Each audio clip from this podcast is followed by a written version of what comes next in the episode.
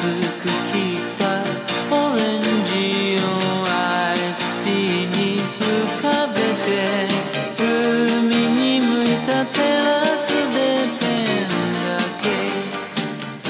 迎收听《喋喋不休，休休休》，我是年年，我是椰子，大家好。这是我们第二次开场。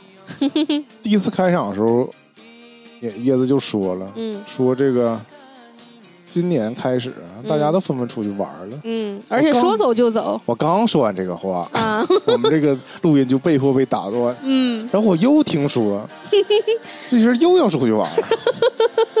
连那刚才就说我这个醋味上来了，我现在更加我更加不平衡。一会儿给你再拿个醋走吧。我更加不平衡了，因为在我预可预知的这，反正至少这个月我还是没有这个计划。但是这之前团长就已经录了一期去哈尔滨了，啊那我倒是不是不是很眼红。嗯其实年年去哪我也不是很眼红，啊，重点就在这个“去”字儿，就是又要走了，哎，又要出去玩去了，嗯哎。但今天先放下这些这些那啥吧，我先暂且放下这些怨气啊。嗯上上一期节目年年留下一个扣儿，嗯，现在已经揭晓了。他经过那个，啊在我们的节目的名称上应该已经揭晓了。啊，那我就故意不写，那行，那行啊，这期我就故意不放，那你有点真是酸。嗯嗯这期必须放在那个保健品后边 还没还没录呢，嗯，行也，不一定能录上啊。嗯就是呃，娘娘上回是说她刚经历了经历了极端的啊，不能封闭跟不能跟外界接触与，世隔绝。转眼撒丫就跑了对，啊，嗯，撇下了我们这些老朋友是，啊。她在那个和我们恢复联系的第一时间嗯。说我来了。嗯，下一句就是我要走了，四点半的飞机，四点到机场，啊。啊，五点多的飞啊机。四点四点到机场。嗯，啊，就我是一点半拿到的手机。嗯。啊，我刚我在那个上一期节目里头应该也说了，就是我有两个朋友反复在给我打电话，这个就是要跟我一起出游的朋友，啊，他们在星期三的时候已经决定说要买票出发，啊，然后按我的说法就是说买票的话给我带一张，嗯啊，然后他们也有我的身份证号嘛，就直接帮我买的机票，啊，但是他们不知道我具体是什么时间能获得这个自由呃，对，行动的自由，然后就在反复给我打电话确认我是不是能出来，甚至想到了一个 Plan B，就是给我改签到星期六的飞机那。他们是这样吗？就是一旦知道你嗯，出来了，就就订最近的一班航班。不是不是，是定好，是定好了，一般开车要就是大家大家对大家都可以赶得上的那个飞机，因为我们实际是工作日那天出发的啊啊，大家还有手头的工作没有处理完，啊嗯，然后约定好了一个出发的时间点儿，啊，然后呃就在那个 deadline 之前，嗯然后跟那个要紧急跟我保持联系嘛，就是获取得联系。然后当时跟我说的第一句话是马上回家收拾东西，四点钟到机场。啊，是这么说的。然后甚至我有一个那个没有办法同去的，但是还是我们在一块玩的这个小伙伴，嗯甚至想就知道这个消息的时候，想给我收拾一套一个一次性的东西，啊比如是一次性的直接什么都把对你跟行李一起送到机场，对你就直接就出发了。对啊，嗯因为反正就是两天的嗯，一个行程，对也，我们是星期五下午出发不能再午出发，长了，是吧？对星期天周一正常上班。对，星期要上班，然后星期天呢没有晚一点的飞机能到，就是星期天中午的飞机，所因为以实际行程就是一天半因为。主要你们还是同事的关系，对，我们就是嗯没法同时不不来上班。啊，对，嗯，我们这个背景呢是我们一群同事一起出发去看老领导嗯，啊，是一个这样的背景，是一个呃已经到外地就职的领导。这都能说呀？嗯这有什么不能说的？嗯哎，行，嗯，是到外地就职的领导，已经在那儿工作了快一年了。嗯然后呃，经常邀请我们去玩儿，然后呃，刚好就是团局儿的这个同事呢，家里的孩子最近被送到老家去了，然后夫妻俩人获得了自由。对嗯，然后尤其是疫情也解封了之后，就是很想出去玩，因为他首先因为疫情，再一个因为孩子，你很久没往出走了，就想获得一个轻松自在的周末啊，我们就决定组团出发了，所以这个地点就是山西，啊，嗯我对山山西啊，嗯真是一无所知。嗯啊嗯我唯一啊跟山西产生了一丁点儿的连结，嗯。就是我这周六嗯。吃了一个号称是嗯。什么大同的嗯。一个什么刀削面，嗯。啊，大同的刀削面很有名，还是那种嗯。预制包装的，啊。就是那种 哦，那知道了，上次紧急抢购的。对对对，比方便面高端一点点，嗯，好吃吗？呃，不太好吃，啊，就是它是一包面，它需要水煮的，嗯。不是方便面，然后一包那个卤，嗯。那个卤是也需要加热一下，啊，然后我这个卤倒进这个面里、嗯。就完成了。嗯。啊。我说的不太好吃，是因为它那个卤对我来说有点有点油了，啊，跟我想象那种不太一样。但我也没有去过，所以我不知道嗯，正经的是不是也这么油。反正它这个整个这个这个形式，就是他说他挺还原的，我也相信，因为他既然都做成这么复杂了，嗯可能是比较接近原来那个风味儿吧。嗯啊，那我也不敢妄加评论。嗯，这就是我跟山西产生的唯一连接。嗯再一个就是，那大家众所周知的，嗯就是醋嗯啊。但我本人啊嗯我是不吃醋的，嗯我只有这个心里吃醋。我这个在呃口味上是、嗯是不喜酸很很少嗯主动选择这个醋嗯这个调味品的啊。嗯所以我我描述完我的状态了，嗯所以这期就呃认真听年年讲讲他这个，嗯，这算两天两夜呗，两夜、对两夜两天对，的嗯一个短暂的行程。对，嗯。景点其实去的很少，然后主要就是体会了一下风土人情，熟悉了一下这个所谓的地理环境。就是因为你去到那个地方了之后呢，你自己就有了一个基准的位置，然后你以自己为坐标轴之后，你就知道了说，啊，山西还有一个刻板印象，嗯，就是煤。煤对，啊嗯，对对，呃，这个这就是怎么说？我们可能原来学什么东西都是那个在课本上看到的，或者在新闻上看到的这种非常浮于纸面的这种东西。然后你不亲自去一趟呢，你其实对很多东西都没有一个实际的印象。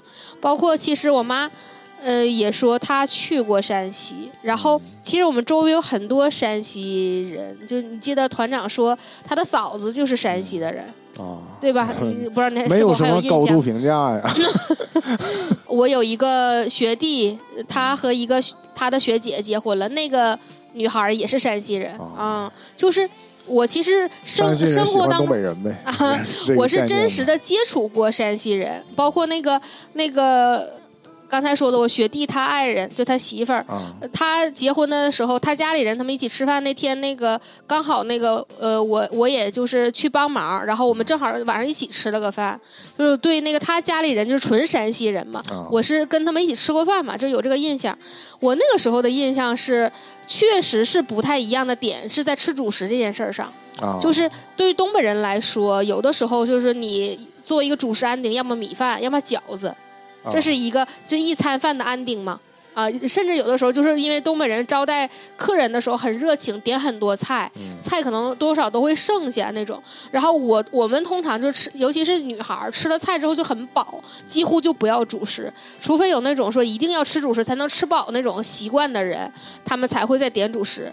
但是呃，他们家的人就不是这样，嗯就是必须要有一个面作为安定，嗯，你指的面面条，啊，面条对，嗯，不是面食，啊，嗯，是面条作为安定。刀削面吗？啊，对啊，还嗯真是基本上就是这样，就是你如果是点了一份那个面条，他们每个人吃一点，觉得哎，这餐饭就是算吃完了之前是点了什么菜，对，都已经啊吃的很饱，甚至菜都有剩，很多剩，最后嗯要一个要一个面条才叫吃好。嗯，啊就是这件事情呢，是是我到山西之后重新勾起了我的这个这番回忆，我才想起来，确实我嗯反正东北人吃饭对吧？就很少会点面条结尾的，对甚至就是面条只能最多疙瘩汤，啊，对，嗯，就是疙瘩汤也是作为一个，它是以稀对，稀溜为主，对以汤为主，对啊。嗯，是，我们要主食，还真的就是像你对说的，不是饭对，饺子，要么就是饼，嗯，对对对对不会想到面条。面条就是一单吃面条，就是说我们今天吃面条，对，一餐饭，嗯。哦那是挺有挺有挺有挺有挺有特色的，对。然后，而且就是我发现就。就就是勾起这个回忆，我就突然想起来了，确实是在吃面条之前，他们就觉得这饭就像没吃完似的，啊，就明显的这种感觉，我又反复回忆起来了。然后我到山西之后吃了几顿饭，顿顿不离面条，除了有一天早上的早饭吃了一个很当地特色的，我一会儿可以再讲啊。嗯剩下的每一顿饭必有面条。啊必有面条。嗯，其实我是一个很喜欢碳水的人嘛，嗯，我每一样面条都很喜欢，嗯啊、非常喜欢。嗯，那我就从那个我们开始开始这个行程开始说起按，时间嗯顺序，对，我在一点半打开手机之后，就进来了一个电话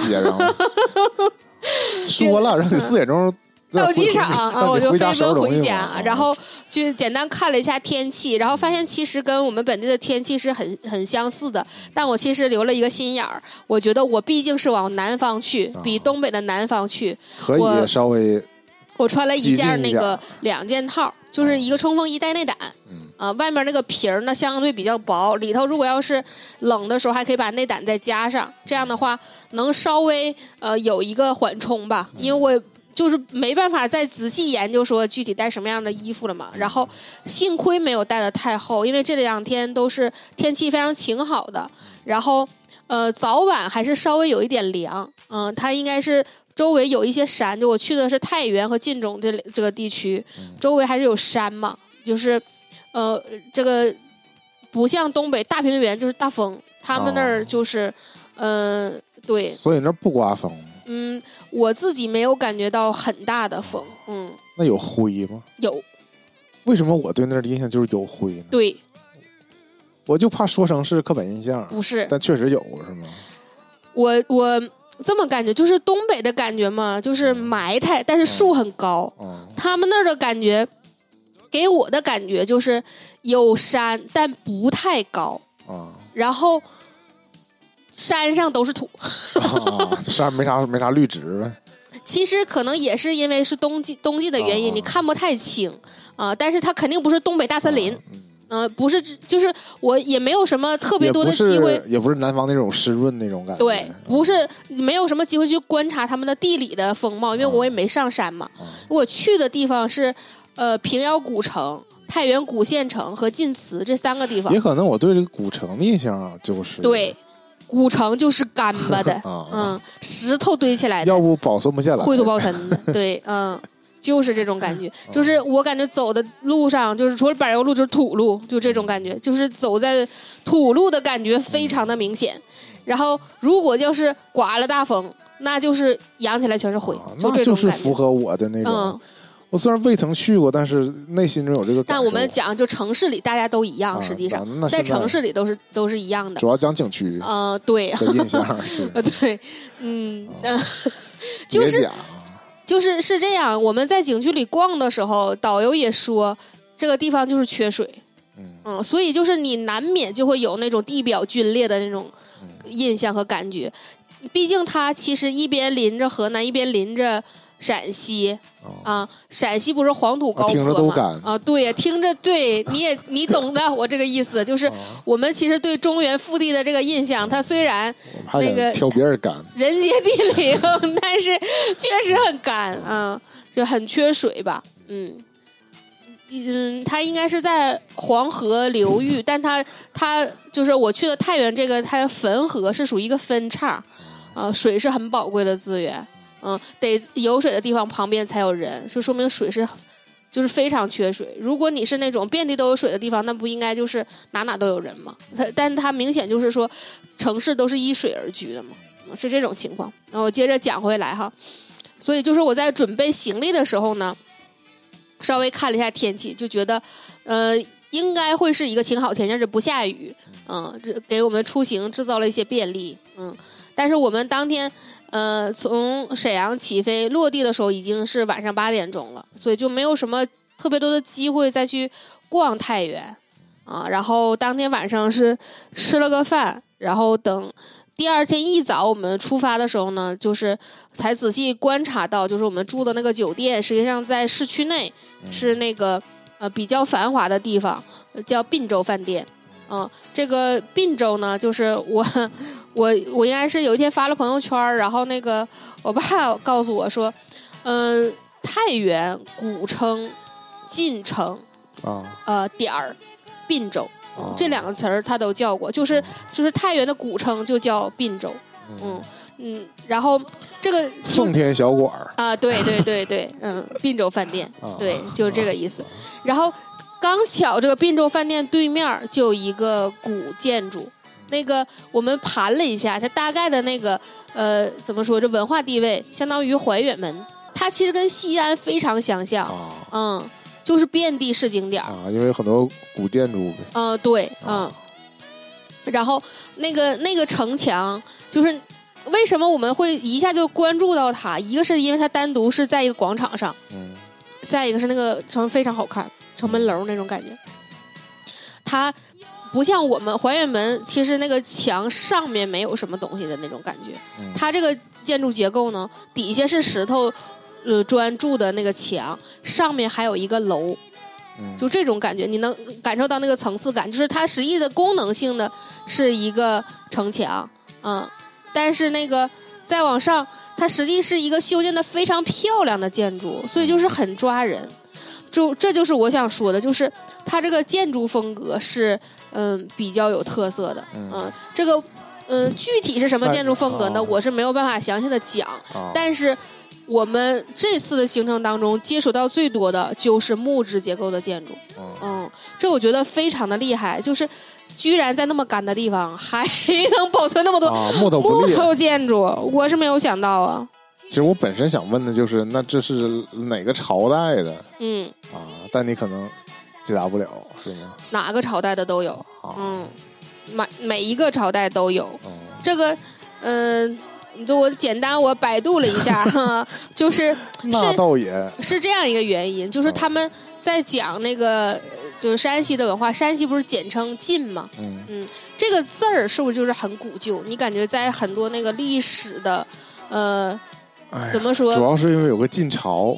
啊、对，也有晋朝。啊，然后别的我就不太嗯了解了。我是我是真的也不太了解，但是哦总在他们嘴里听说一个叫三晋的词儿，啊。我我叫三晋大帝。啊。啊，然后为什么叫三晋呢？我我就特意查了一下，为什么叫三晋，嗯。是因为三家分晋，这就是赵、韩、魏是从一个晋国分出的三个国家，所以你就追溯到很久很久，呃。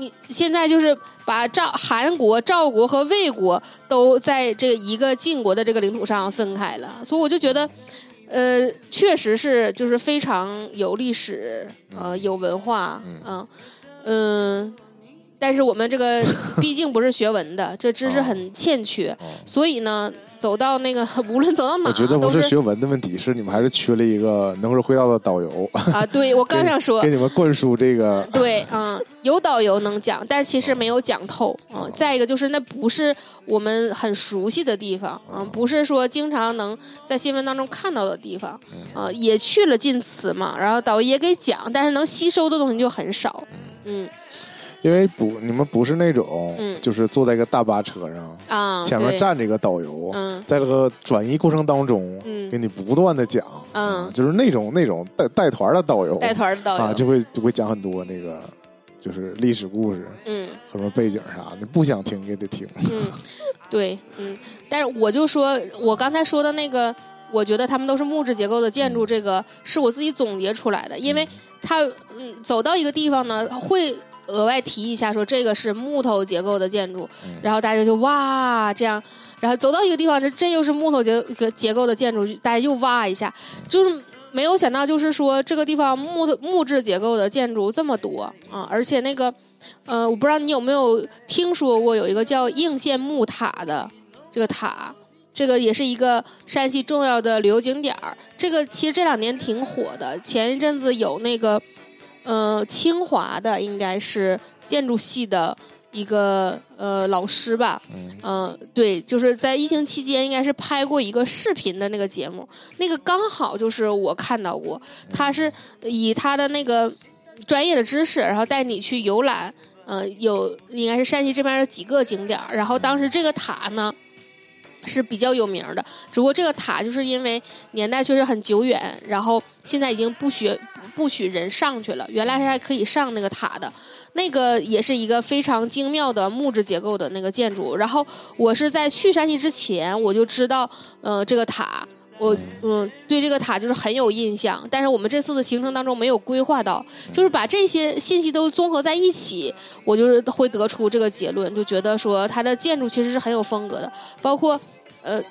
这个这次旅行过程当中，那个反复都提到说，那个当年，呃，梁思成和林徽因两个人也在山西走了很多的古迹，嗯，然后给在在他们那个那本书里头也记录了很多，嗯嗯，怎么说，就是有的甚至是全国独一无二的这种感觉的，但就是我是觉得。山西是一个很有旅游资源的地方，但是它嗯不是那么热门的旅游城市和省份，所以有很多的旅游的项目就是有待开发，有待开发。就就是大家嗯，不能第一时间想到对去那儿玩儿。对对对对对像你说的，被一些其他的在网络上非常有流量的对对对，吸抢了风头啊。，嗯嗯，是像我就真的不会无缘无故想到它，对，嗯。是这个感觉。嗯，我们呃那个第一天的行程呢，就去了晋中的平遥古城。呃，平遥古城，呃，我觉得以前可能大家多少能，我非常需要你给我嗯讲一讲，嗯，它为啥有名儿。它为什么有名儿是吗？就是我也听过，但我嗯不知道我为啥听嗯过。那我给你分析一下，你如果听过平遥的话呢，那我就听应过牛肉该是 贾樟柯，啊，嗯，贾樟柯有一个平遥国际电影节啊，对啊、我对平遥的第一印象也是这样的，真是高看我了。原来我听说他是因为有个电影节，嗯，啊，是，你结果还真是啊，对啊，对，啊。呃，包括平遥电影宫，其实我以前关注贾樟柯在做这个，他对平遥的这个挖掘，就是，就像说，你知道乌镇是有个乌镇戏剧节，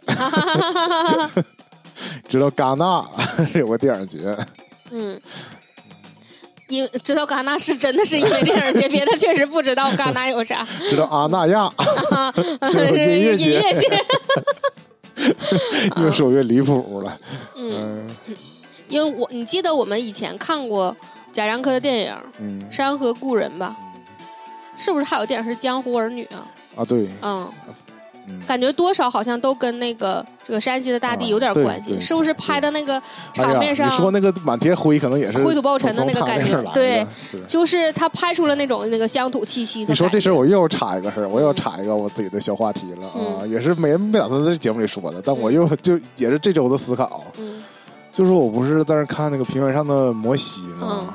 你发了微博，虽然那个就是就是爱看的人或或者那个文艺片爱好者都说这片拍的不错，嗯但我有一个独特的差评，嗯因为这片儿跟大多数现在网剧一样，就滤镜色儿太重。太绿好像，就是非常有那种复古感的这个，当然大家都把这形容成叫做电影感，嗯或者说那种调色很好。我相信可能业内人士也会觉得这调色调挺挺美的，但是在我的观感里，就是因为调的太滤镜了，就很不真实。嗯就是我又回想起，因为它里面也是那种长镜头嗯文艺片儿，我也会想到贾樟柯。嗯然后我就一对比，我印象里贾樟柯的电影啊就是那种，然后就是那种地位色彩，就是没啥色色彩。嗯嗯嗯嗯，我就觉得那种白不呲啦的光对线是真实的，我跟我们眼睛看的差不多。对，但是现在那个无论是电影、网剧还是网大还是各种，都会那边色儿调的特别鲜艳，就是不是那种。呃，明亮的鲜艳，有的就是那种深沉的鲜艳，就悬疑片儿也是那种发暗的那种，但嗯色儿特别色差特别大的那种感，嗯对比度特别高、啊。我知道了，然后我就觉得很不真实，就很像画，很像调过的啊！我就我就一下就觉得假了，就什么都假。嗯，我是来源于这个，我是来源于就是跟我的记忆无法融合、嗯啊确实是一个视角独特的差评，啊！因为很少提这事儿，就很少挑，很少人挑这个，一般大家都是是夸调色，这色儿还影响你看吗一般？都是夸调色嗯，啊，很少像我就觉得为啥要调呢？但我觉得这不是你第一次批评调色了，啊，是我我是很很很觉得这个没法让我进入，就是回回到上一上一上一个小时我们说那个事儿，嗯我是看电视长大的，以前电视那种摄像机拍出东西就是很没有色彩的美感，嗯嗯它都是那种纪偏纪实的那个那个颜色嗯，啊，我就默认那种是。就是就是说你要想上镜，你得化舞台妆那种感觉，就是你你必须把自己抹的通红，你才能在屏幕上有点色彩。我的概，念里吧，是嗯附到那个色彩的鼓才才叫啊复古。嗯，而而不是这种刻意的营造的对，而不是说你把它打造的很有年代感啊，就是你把它调成物价位，我就感觉就过了，就就特别。我能大概体会你那个感觉对，但是因为你恰巧提到贾樟柯，我正好正好就想说这事儿嗯，啊，在这儿展开。我是真的有几次就在平遥的时候就很想贾樟柯。啊，想不想？我以为想跳那个舞呢。嗯行吧，接着聊回这事儿。嗯，其实我这么说其实很穿越的，因为嗯呃跟我同行的人应该没有谁会刻意提起贾樟柯，哦但是我是一个很想去平遥电影宫的人。我想去看看他有没有什么电影周边的文创，想给你们带一带。啊我自己是很想去，但是很可惜，我们去平遥的时候时间实在是太赶了嗯啊。然后都走的是景点儿，嗯然后没有自己逛的时间。我甚至就是给大家挑选明信片的时间都是非常的这个。其实嗯也就形同于是组团儿，啊、是，对吧？对就是虽然你没有被强制的去哪，但是就是你自由活动空间也不大对，啊。嗯，只能就是遵从大多数人的这呃个对对对，不能掉队。嗯嗯，然后我们到平遥的时候呢，嗯，刚进县城的时候，然后就呃接收到了这个信息说，呃，晋中市。平遥县这个县城呢，都是围绕着平遥古城这一个景点发展而来的。就说它县城的人就是就是围绕着平遥的古城在生活，嗯。然后我们进到古城去的时候，就是我后来才知道哈，就是这个平遥古城的票有可能是一个三天的联票，啊就是你随时可以进可以出，然后你每次都验同一个，就这个、哦这个票就可以了。这个票，嗯、三天有效啊，啊你都可以每天都去，啊，就是这种，你可以不一定住在里面，但你可以总进去，啊嗯，因为它里头的景点是在分别收费的，但它整体是一个鼓浪屿，啊，嗯，里面还有人在生活，就那比我想象的就规模大多了。嗯，里头还有一万居民，因为我以前所去过的所谓古城啊，比如嗯什么大理古城啊，嗯。什么我们辽宁还有一个哪有古城啊，嗯。锦州还是哪有个古城，嗯反正就是从这边从这个门进去，嗯。从那个门儿出来，一个嗯步行街这种感觉，嗯。所以我对古城都是这种刻板印象嗯。啊。但像你说的，还可以反复进出嗯，啊，还有一万居民，对，嗯，它的行政机构也是就是近现代才搬出来的，啊，嗯，就是以前也在古城里办过啊，对，啊，想办事儿先买票吗？当地居民应该不用，嗯。凭身份证进出。嗯。让我想到那个鼓浪屿，嗯。本地居民坐船嗯。可以坐那个普通摆渡船，游客得买那个游客的摆渡船的票。嗯，哦，差不多就是这样。就是我刚才就突然想到鼓浪屿这个事儿，我觉得跟哦鼓浪屿非常非常的像，上面也有人在做生意，然后嗯也有景点儿是需要收费收门票才能去的景点儿，然后还有一些就是还没搬离的，嗯，然后就真正住在里边的真正住在里面，因为里头也通水通电。啊，嗯，然后，嗯，古城呢也是在逐步的改造，它其实还有一些，嗯，怎么说，就是是能把它打造成景点儿的那种，嗯，但是已经被居民居住了那个啊、等着要钱呢，啊，当然就是还有一些真正有人在住的，但是已经这个房子已经被评为这个历史遗遗遗址吧，还叫遗迹这种。就不能动了。呃，对，就是它的这个呃带编号的啊国家的文物那种感觉，嗯，然后它是主要是建筑，它的是这个砖石结构的这个建筑，呃，是它的这个古迹的啊主体，色嗯，啊。是主体，就是它这个城嘛，它的城虽然就是不高，也有城墙，就是它里头的房子不高，但里头其实功能很齐全，啊、然后相对而言，它应该是地基会比外面高还是低一些？反正，呃，就很奇妙的点是这样的：古城的外面是有一圈城墙的，啊。城墙就是天然的这个界，啊！完了你就是进城墙门儿就是进去了，啊。出来就是出来了。啊。啊，他没有额外再开门儿，就哦就是额外再说画一个圈圈的一个领地一个范围，它这个城就是带一个城墙啊！啊，四方的，然后外面还有护城的那河这就是我对古城的啊，概念。对外面还有古古护城河，人古人修城就是这样式儿的。对，它就是一个城在那儿，哦然后外面呢就是现代社会，哦里面就是古建筑的现代社会就。谁也不许破坏它了。啊，对对啊对对，就是开始保护起来了。然后就是大概是在那些入口处修了一些闸机口，然后你可以进去啊什么的这种。那么嗯这个平遥牛肉 跟这个平遥古城，没关系。它，是恰恰都在在平遥县。啊。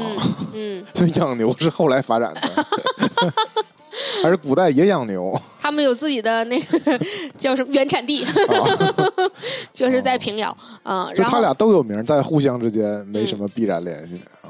我我应该刚刚有有反应过来一个印象，就是平遥里是不能走汽车的，就是古城里是不能走汽车的。古城里是那种土路还是什么呃专路专路？电瓶车啊、啊现在也在做改造，也有信号，手机信号也能上网，啊就有宽带那种啊，甚至就是有，那个比酒店条件好。甚至还有那个钩机在那挖，在做古城的这种信息化的改造，上下水的改造，虽然是。古城，但也得五 G，呃，对，嗯，对，是这样的。然后里面通行互，联网加对，通行可以就坐电瓶车，然后或者是骑电动车，啊。大概应该还有自行车吧。然后这个古城导游给我们讲，它的特色呢是没有死胡同，啊，互相连通，对，怎么都能绕出来。对对对，啊。就是所有的那就的，迷宫一样啊。嗯，对，所有的路都能通，嗯，都能通的人，你能看到的路都能走出去，没有死胡同。啊。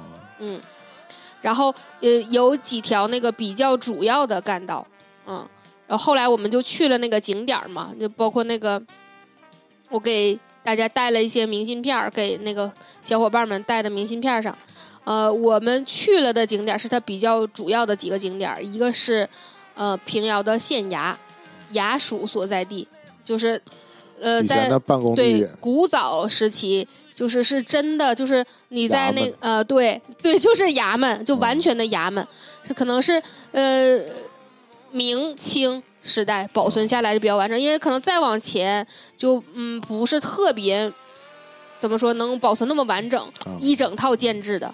呃，我们去的就是这个衙门呢，你你可能因为他那个改朝换代，可能也是在原办公地点，啊，对，就是要不就是翻修的，对。那他就还是那地方。对，嗯，去进去先去的大牢，出来之后完了就是有有什么地方都有，是一整套一整套一整套的完整的办公场那，我们那个嗯。建国以后的这个没在里面办过工呗，他当时已经是在里面办过啊工，也办过工嗯啊，后来才迁出来的，啊。嗯不在他那个呃明镜高悬那个堂里，但在后面的某一还是办公室。还是借用了人家啊、那个对对对对，办公地点办公办公对人家的房子啊，就不是在那那个地方，就是包括不需要升堂了，主要是。嗯，他对后面也讲了一些，比如说那个呃什么审在在那个哪个堂，什么审在哪个堂，然后囚犯们都关在哪，然后后面那个衙役们都在哪哎，办公场所都在哪比，较有名，是不是因为它保存的比较完整？真的很完整，是真的非常完整。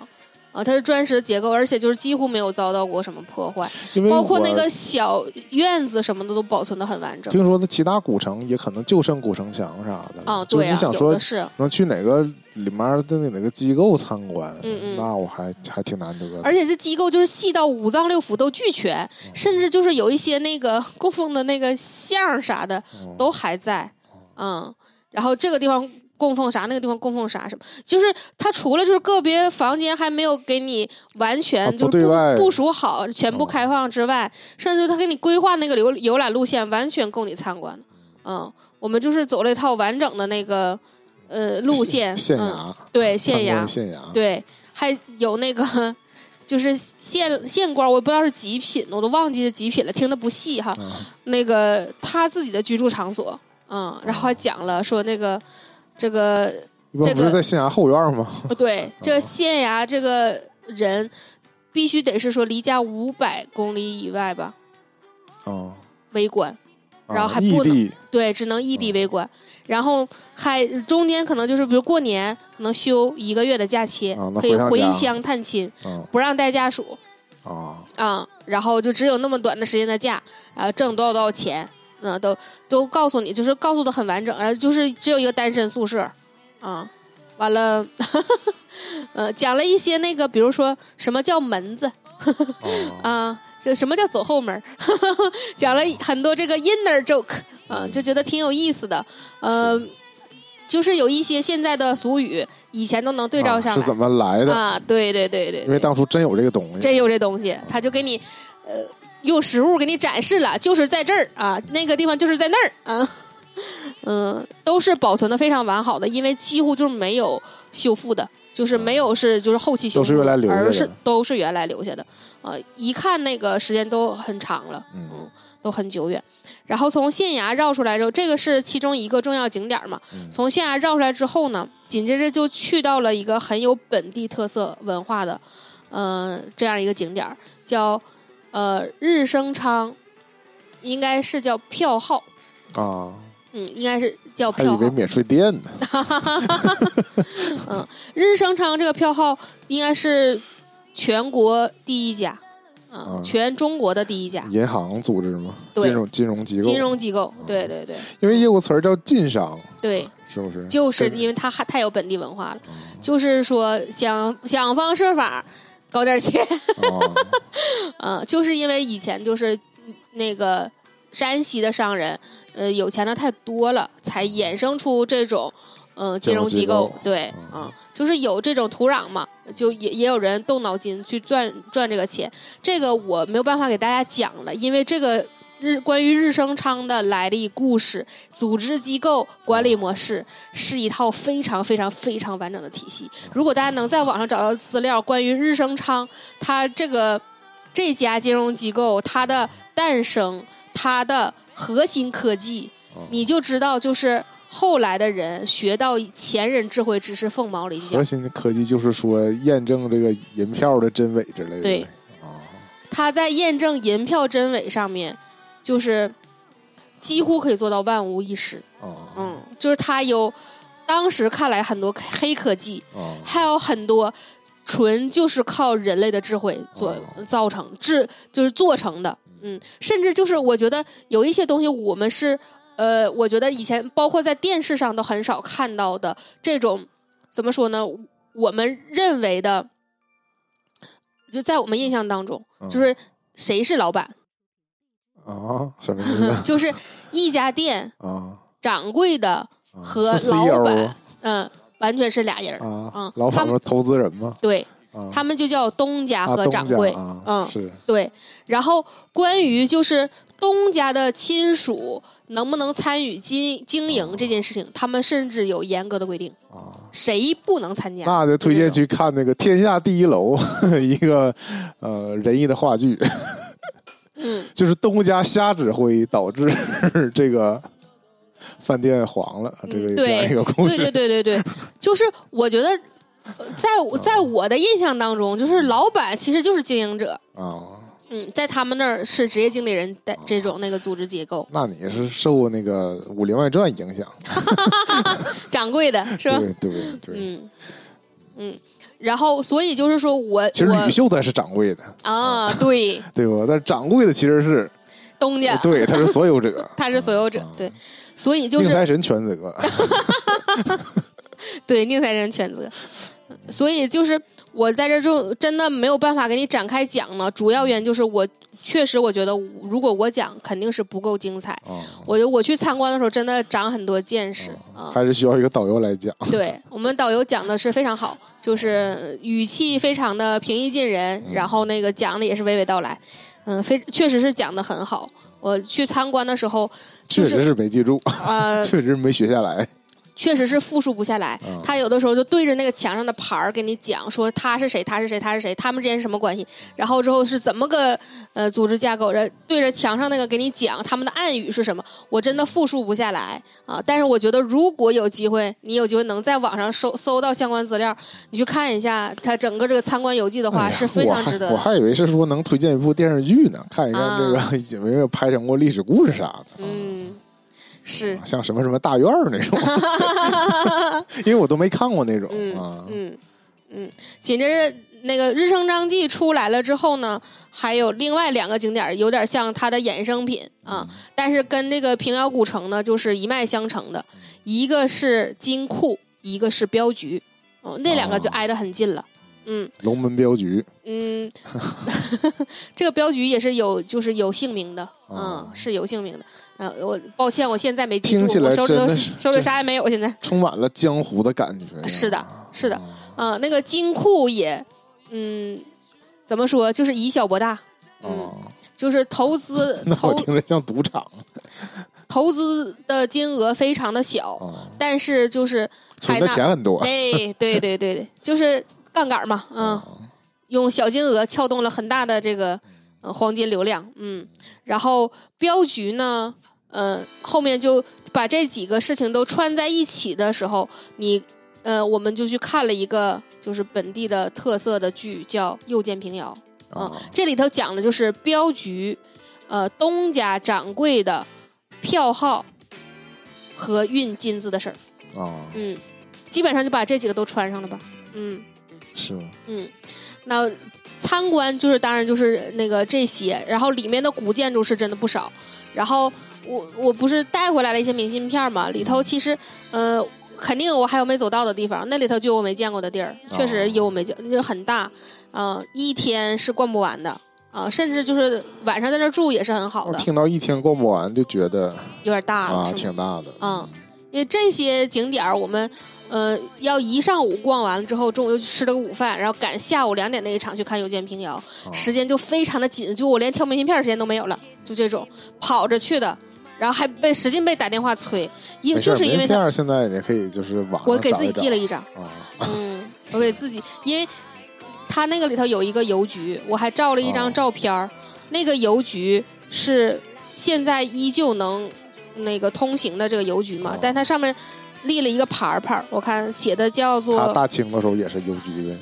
应该是啊我看叫做平遥县邮电局原址，哦。嗯，就是说在那之前一直是驿驿站，哦。嗯，应该就是就是在那个位置，它在城门旁边儿，呃，就其中一个交通要道的边儿上，嗯，那个地方就是四通八达的，然后它应该原来就是邮电局，嗯、以前就是拍电报的地方，再往前可能就是送信纸的地方啊、现在就是给你卡戳儿的地方，因为会卡一个当天的那个当日的戳，嗯。所以就是我还特意就想要在那儿说邮一张那个明信片盖了戳给自己盖个戳，对，嗯，然后紧接着我们就去了又见平遥，但你知道为什么会这么赶呢？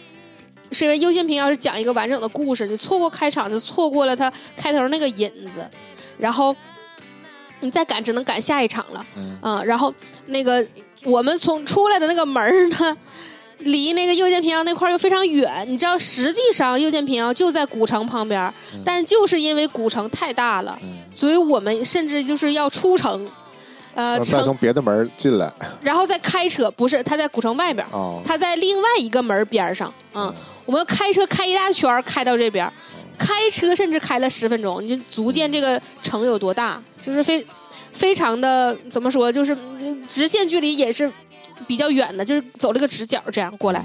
嗯。然后，呃，又见平遥和其就是印象当中我们看过的那种，嗯、什么印象什么什么什么，我们可能在网上看过一些，嗯。我不知道你看过什么印象西双版纳啥的吗？没看又见云南什么印象云南什么的，哎呀，只看过什么燕舞，宴会的宴啊，啊、也是云南的项目，啊，据说这个项目，这个这个项目去了，啊。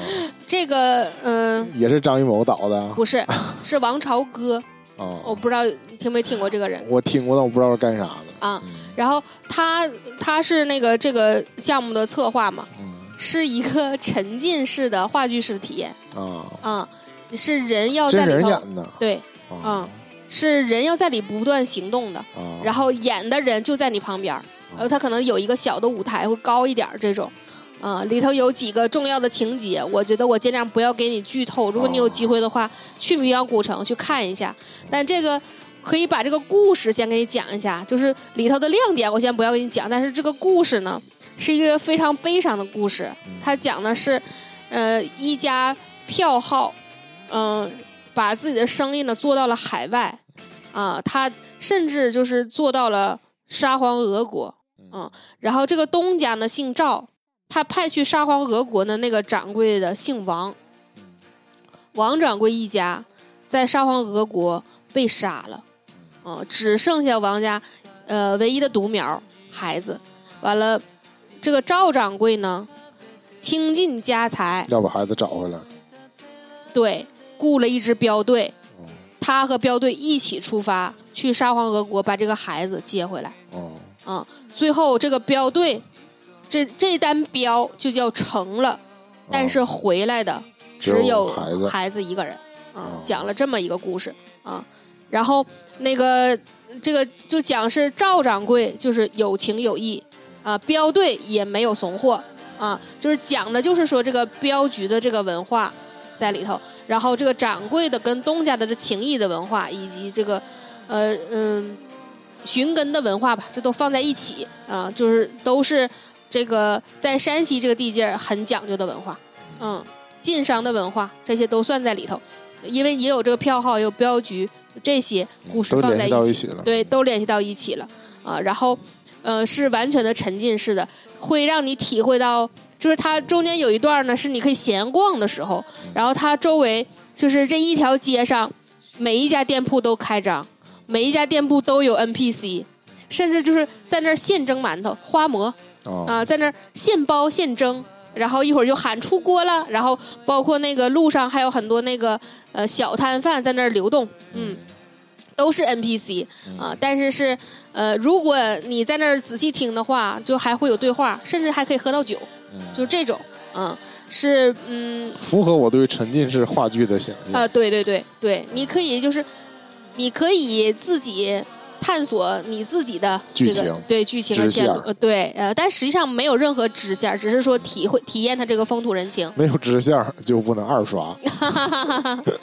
嗯，具体就是我听说是一共两条线儿，一个正序，一个倒序。具体我们看的是哪条线儿，我们不知道了，因为我去的太晚了啊啊、可能没有这个啊二选没看着。头儿，你就不知道 开头告没告诉你结局。但我们确实看着头了，看着头了，可能进的房间不对，就就是不一样，就是、啊就不同的剧情，但是同一个故事，这这么个没错近。就是正序，这么近就对对对对对对，啊那边也在演，就这样的。然后整个这应该是一个多小时，然后在那个呃这个故事结束了之后，然后还有一段那个剧场的小型的那种表演，就是带座的那种了。在那之前就一直走，然后我我在那个 B 站上看到攻略的时候，就是我是已经看完了，第二天早上的时候在那刷刷到了那个攻略。其实我是去搜，我看我有没有漏看的地方。有攻略说不建议非常辛苦，就是不要把那行程安排的太满，然后再去看《又见平遥》，会影响这个体验。你要把那个上午的行程安排的稍微轻松一点，然后你下午再去看《又见平遥》的时候多逛一些在里面，嗯，不然的话你就有点累了，是，那嗯，就不爱走了。到底吧，还是因为时间太短嘛。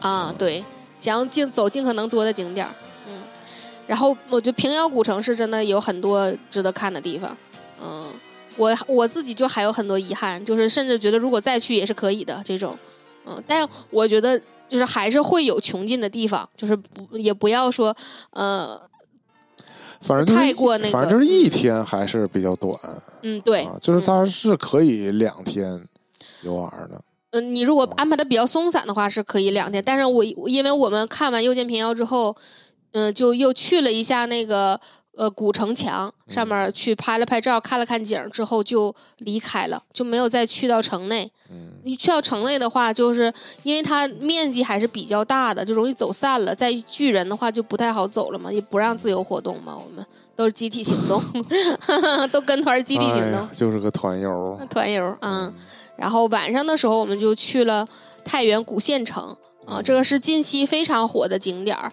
是在太原嗯市的城郊，是因为那个电影。对，是《满江红》的拍摄地，嗯，太原其实啊，这《满，江红》我们观影的时候，嗯年年就对这个拍摄地产生了兴趣儿嗯和猜测，嗯，因为他认出来我猜是王家大院儿，哦就是有点那种那个对砖石结构的那个院院落的感觉，嗯。嗯，还不是江南的院落，嗯。嗯，明显感觉是就那种感觉的。嗯，我我就是无法形容吧，就是我我是是这种感感受，嗯，结果这转眼还真去了拍摄地，我自己也没想到。我，是没想到这拍摄地还真给自己写就写出来这是拍摄地，是啊，门口一直 在放那个花枪，但是这是肯定的，啊但是我就想说他收门票。对，那你就是这个太是个点儿了，我想说，它本身这个古县城里头，我不知道有没有别的点儿收门票，嗯但是它整体这个从外围进去的时候是不收钱的。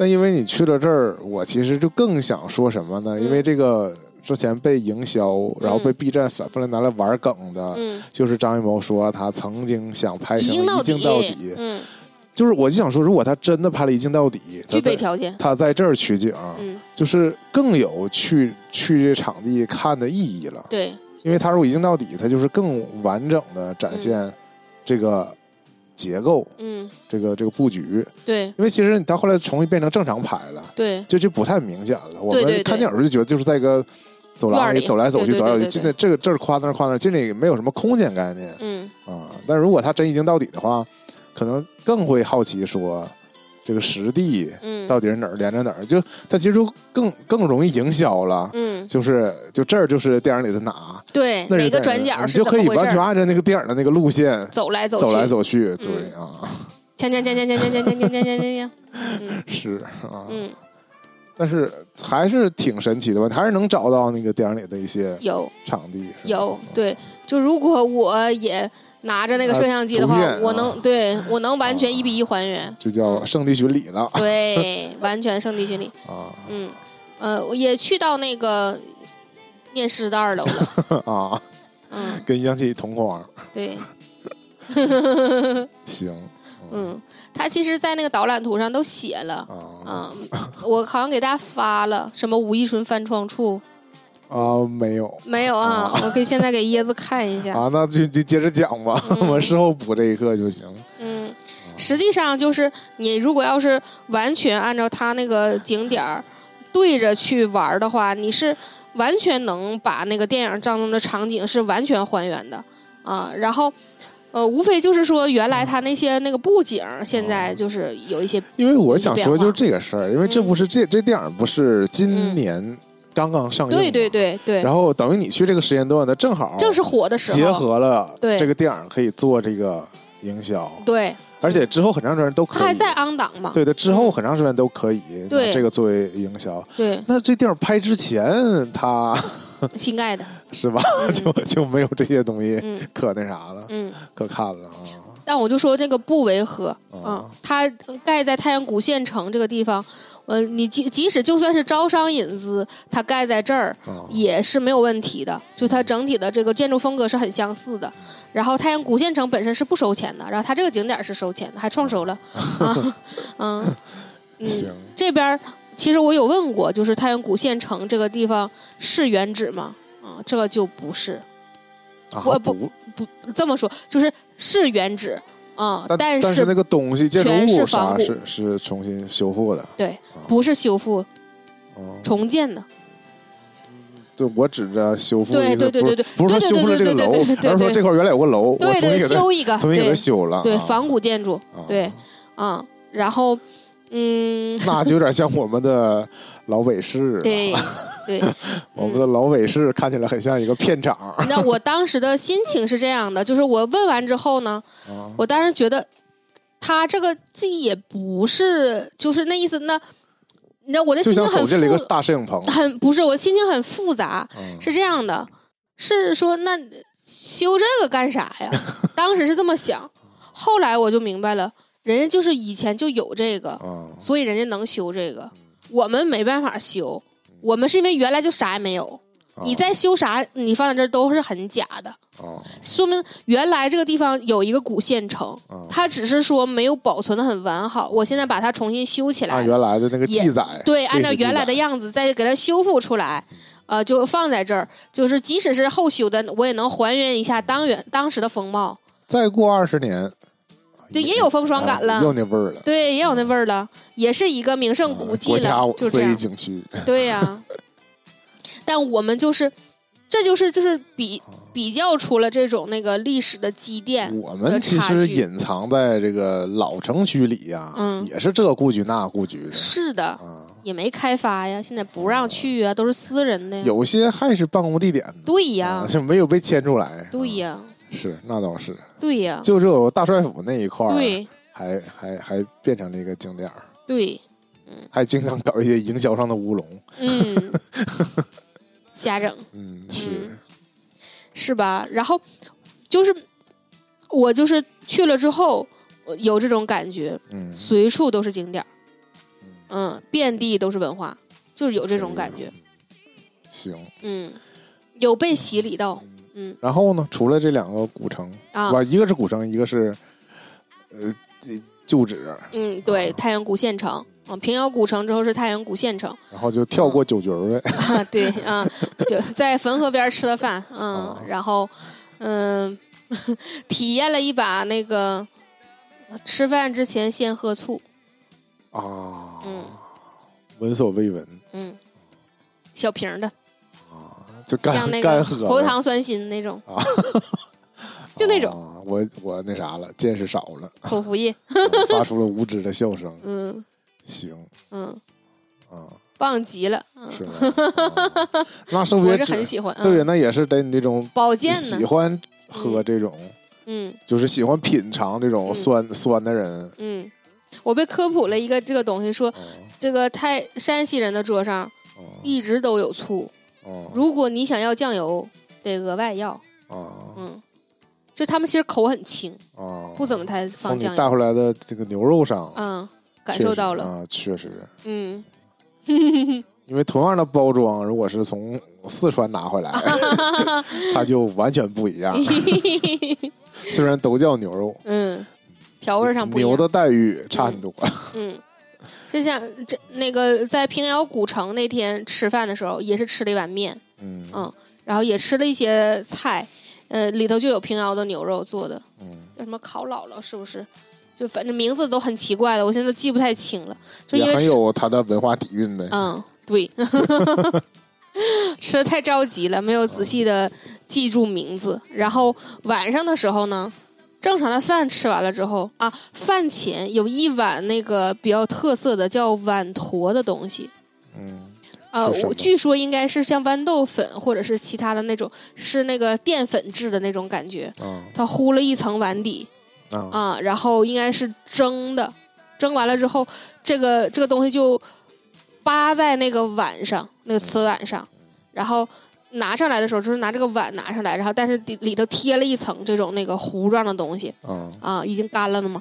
然后他拿那个牙签或者是刀什么给你划成了一块一块的，你吃的时候就把它抠下来吃，然后它上面带一些调料，嗯，就是啊就是，嗯，你看起来这个碗坨呢，就是一个碗上面那个糊的都是东西，但不是很满，就是贴底儿糊的，然后上面带一些调料。完了，我就问说怎么吃，他就告诉我拿这个叉子把这东西都扒拉下来就吃了，啊，很好吃，很好吃，是是很有特色。我对这个东西不味道不质疑，嗯只是你刚才说还需要从碗上把它抠下来抠下来这个事儿啊啊，就很很好抠下来，啊啊啊很方便的抠下来。是。嗯，就是 整个这个很有仪式感哈我。就是突然想到，很讨厌洗碗。嗯，叫一些叫碗坨，啊，嗯，是对，我以为是要往里倒醋呢。啊，也可以。他他说那个调味料就各家可能做的不一样的味道，哦所以有的就是不同口味的，嗯。然后那天那个就是相当于我第二顿晚餐里头吃了一个面条，是嗯，相当于是比较绝的面条。嗯。怎么个绝法呢？这个面叫清汤面，嗯。啊大概是呃清汤牛肉面那种清汤面。嗯。不是清水的那种清汤面啊，呃，能看出来是一些棕色的这个汤底，呃上面撒了一些葱花，应该还有一点那个肉，就是油腥然后这个面就很细，很软，嗯。不散，还有嚼劲儿，啊嗯特别好，这个面绝了，我觉得这个面。就是如果不是汤太烫了之外，我能把汤都喝了。那为什么不晾一晾？那面特别好吃，秃噜秃噜的都吃了。哦嗯，后来也是实在是咽不下去了，吃了不少哦东西。嗯，整体的山西的菜其实口味还是一形容，我还是挺好奇的嗯啊，因为都是不在我的熟悉的这个想象当中。对啊，对，总是超乎你想象。我就没吃过重样的面，那我只能说 你也吃不着没。法感同身受。嗯，晚上吃清汤面，嗯，完了第二天的一早呢，就是我们最后一个景点之前，嗯然后带我们去吃了一个叫头脑的东西。嗯，或许你曾听说过一个人叫做傅青主吗？我没听过，啊，反清复明领袖人物，那不是陈近南吗？大概是这个意思。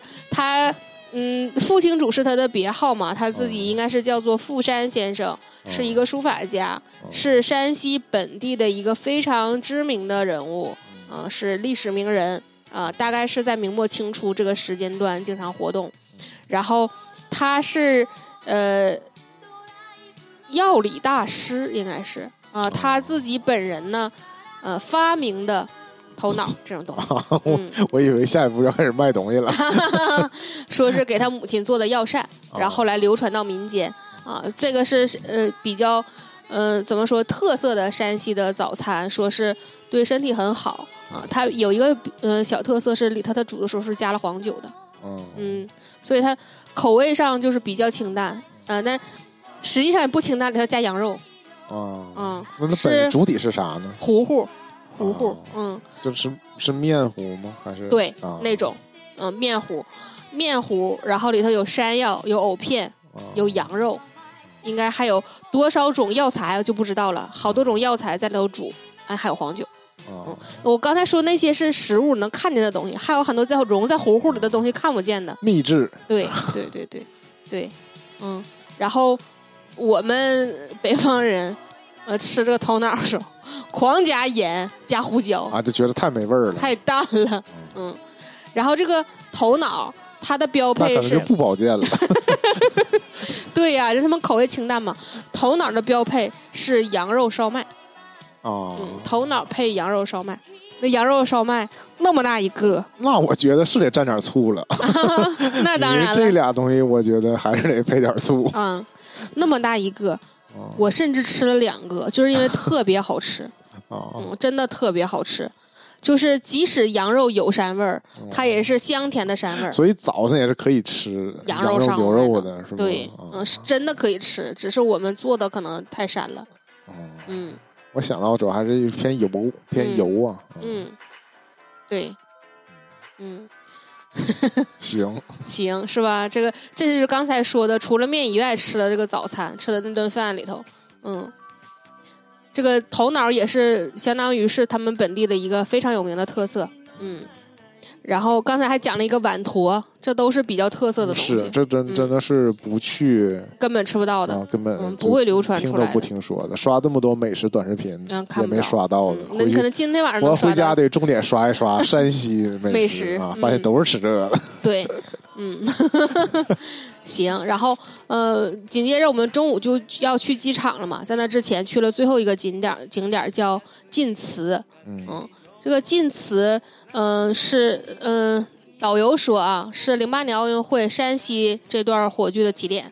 啊它这个晋祠主要分两个部分，一个是它有一个祠是它的主体，外面是一个晋祠公园名儿，我实在是非常的导游、呃是吧？就是就是无可评价了。就这事儿，有啥可说的？就是没有什么更值得说的吗？啊，就是因为是个重要的起起重要的起点，啊，是因为晋祠就是反正你要问我沈阳的起点是哪，我也不知道。它的这个起点主要是在这个寻根文化上啊啊，它是很多地方的 宗祠的发源地，啊它甚至有比如说王姓的族谱啊。它有几个大姓，比如说他是王姓的第一代，他是什么什么姓的第三代，就都在这儿发源，就是有迹可查的。他们家的老祖宗叫什么名儿，后面发展出来多少支儿，甚至就是其实他们我知道，就是像那个比较我们比较南方的地方，比较注注重这个宗祠文化，他们不是还做族谱吗？嗯啊、然后如果有那个光宗耀祖，不是要捐祠堂钱，然后给修缮呐、维护啊，就是这不是有点光宗耀祖的感觉吗？嗯，这边也有，就是哦能感觉到这个大姓的子孙，呃，嗯，只要有祠堂存在的，，对。嗯，啊海内外就是肯定是愿意捐钱、捐匾，只要因为这背后啊嗯，有那个那个就那种协会啊、什么什么会呀、家族啊那种，对，就很喜欢联系这些名人儿、同姓名人儿嗯去干这个事儿。嗯，但很牛啊！这个王姓是大姓，天下第一大姓，那肯定啊几几乎是了啊。嗯，是，王家祖先这老领导也是 着根儿了，找到老家了，这是。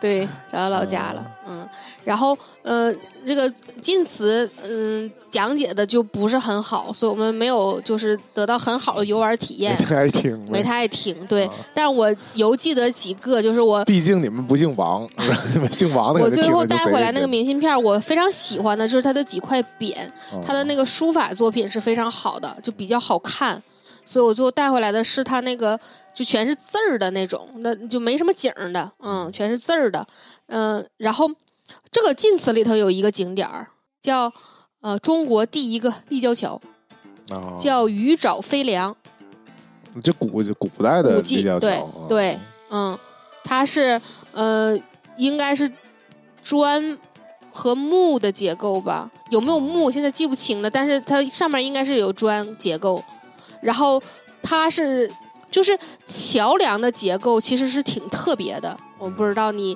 能不能 get 到我说这个意思，就是底下它的支撑结构什么的，它是赵州桥吗，对对对对，赵州桥是我我也很印象，就是赵州桥这件事儿。但是他说鱼沼飞梁就是应该是现存唯一的，呃，好像我看到那个解说上面写了，说是梁思成来到这个地方，就说就这种结构的桥在古画里曾经见到过，啊，但没见过真的，对，真的只有这一个，存世的就这一个了。对，啊。甚至可能如果再有也没有它早，啊。嗯，它是真的很早，而且那个保存的很完好。嗯，你可以就再回去再搜一搜这个鱼沼飞梁那个，啊。其实就是一个十字的立交桥，这种它应该有可能是小圆祠堂或者这样式。儿为啥嗯啥都能保存保存下来呀？对 我真是惊了，我真是惊了，真的就是 这到底是人少还是什么原因呢？对我为什么说遍地是景点儿？就是我走到哪个地方，就你知道景点儿是用那个。呃是有那个统一规制的，就是棕色棕色的那个呃牌儿，啊你知道吧？就是呃高速公路是绿色的，啊。一般的省啊，路是蓝色的。如果有那个景点的话，一般啊是棕色的一个牌儿，啊，上面可能画上或者写上叫什么老老了那些，嗯。就是我走到哪排不过来。突然就出现一个棕色的牌儿，告指唤这边是个景点儿，呃，走到这边是个景点儿。我们从晋祠出来，对面还有一个什么武氏宗祠，是武则天的武，武氏宗祠就在马路对面我觉得甚至可能不在一个景点范围之内。都都是宗祠，你想动也没没法动，对 不让你对人也不让你动。对，但他们就是走到哪都可能会有一个景点甚至你往远处望，山上还有一个正在那个不断修缮完善、有待开放的景点儿，就是这种，就是遍地都是这种值得参观和游览，或者说不管是不是值得，起码人家能讲出故事来，嗯。总有这个故事，呃你总能跟那个诗词什么都对应得上啊。嗯我我发了朋友圈之后，那个我的一位呃那个网友，他本人是个太原人，嗯然后呃跟我说了一句说，就是欢迎到太原来嘛，然后就讲了一句，我惊了。他说：“问世间情为何物，直叫人生死相许。”这句嗯是站在汾河边写出来的。啊，嗯，我这从来没听说过这事儿。完，人家就是咔咔就是给你讲。那不是李莫愁说的吗？啊，对，有人说，那李莫愁是太原人吗？是丘处机说的。嗯，是元好问在汾河边看见一对大雁写下来的。啊确实是写大雁的，这个你学强国你就知道了，嗯，有这道题。对。但是人家就能说，人家就是站在汾河边写的啊，人家汾河也是重要的旅游景点儿。这让我想到一个什么事儿呢？嗯以前不有那个成语大会吗？对，然后那个邯郸两位选手嗯啊，就说我们邯郸是什么什么成语之城什么的，嗯嗯嗯，就一嗯堆成语都发源在那儿之类的，就感觉人家贼有文化。可不咋的。就。算这个地方你平时你可能你想不到的嗯，但是你到这种上面这种事儿上面嗯，啊，人就你比不了。啊对对，那那是真比不了。人家就胜在说这个所以现在各地又抢什么，就是孙悟空的故居 出生地啥的。哎，晋祠里头有一个小庙，就是哦。是《西游记》孙悟空变成一个山神庙的那个景儿的拍摄地。你啊我你，我知道，道这是就是那个桅杆在庙后边嘛，，对一个被那个二郎神一下就看出来了。对，就是在这儿取的景。我小时候有过这个拼图，嗯我印象还挺深的。嗯，那个庙就是你还能记得那俩大眼睛啊这样的，嗯，非常可爱，嗯。是吧？你看人家这都是名胜古迹，都都给他找着了都给你找着，全是。我看晋祠，我觉得最厉害、最厉害、最厉害的一个是，李世民手书真迹刻的碑，哦。嗯，，是真的碑，嗯。还在那儿呢，在呢，没被收进哪个博物馆。嗯，对，还立在那儿呢，嗯，行，我不知道现在放在那儿的是不是仿品，但是它是哦那个刻的那个石碑还在那儿立着，而且字迹清晰哦，还能认得出来，嗯，这个是真的厉害，嗯，是对，啊，我这期主要感叹就是说，嗯。这都还能留着，都留着呢。对对对对对，我参观的感觉就是这样。我这这是什么时候的？都已经超出我这个掰手指头能算明白的这个什么几百年前，甚至就就算不出来是几百年前了啊！甚至有的那年代不详啊，嗯，就有这种嗯，是真那我是的很厉害。同意你最开始说的了，嗯可能只有去什么西安呢，对你也会找到同样的感觉。对对就是都这都是有年头的东西。对 对，嗯嗯。然后我最后说说，就是我在呃山西买了一个就是冰箱本地特色的冰箱贴嘛，我说拿这个冰箱贴儿，我就对着上面看，我就觉得上面这个景点儿，我真是还有太多值得去的，但是还没有去过的。嗯然后正好回来那天，我跟我妈聊，我这次去山西玩儿，我妈说她去过山西，她刚好去过很多我没有去过的景点儿。我简单口述一下，比如说我妈去过雁门关，啊，嗯，她去过大同的云冈石窟，嗯，她去过王家大院儿，啊，然后她路过了应县木塔，她也去了平遥古城，就大家都很喜欢去平遥古城，甚至那块儿也有高铁站，应该是。然后，但是我听他说完之后呢，我在我这张冰箱贴上面看到的只有一半的山西，嗯，据说另一半儿还有景点儿呢。啊，嗯，就会比我们预想的要还要更多的景点儿。嗯，我们就不是特别知道，呃，我现在是念不出来还有什么景点儿哈，但我我知道就是肯定是还有，嗯啊，，壶口瀑布，嗯之类的，五台山，嗯。你知道，就是嗯都这我在山西。我找到原因了。嗯。你之前说的种种景点儿、嗯，地名儿对我都听过，对，但我不知道他们都在山西，他们在山西。对，哦嗯，还是我太浅薄了，我还是我们太浅薄了我的，地理知识还是太微弱了。对啊，嗯，是的。总的来说，就山西还有很多值得玩的地方，嗯，总的来说，还可以多看看武侠小说，嗯，逐鹿中原。呃对，嗯嗯，，是多看看吧。嗯 嗯，我我是这次真的感觉，就是我去了之后呢，就好像给自己在这个坐标轴上面画了一个十字交叉点。啊啊，下次再去我就知道说我又去到哪个地方了。假如说有机会再去的话，我知道哪些地方还可以再也是山西的可以再去。甚至我觉得可能我们中原腹地玩的还是少。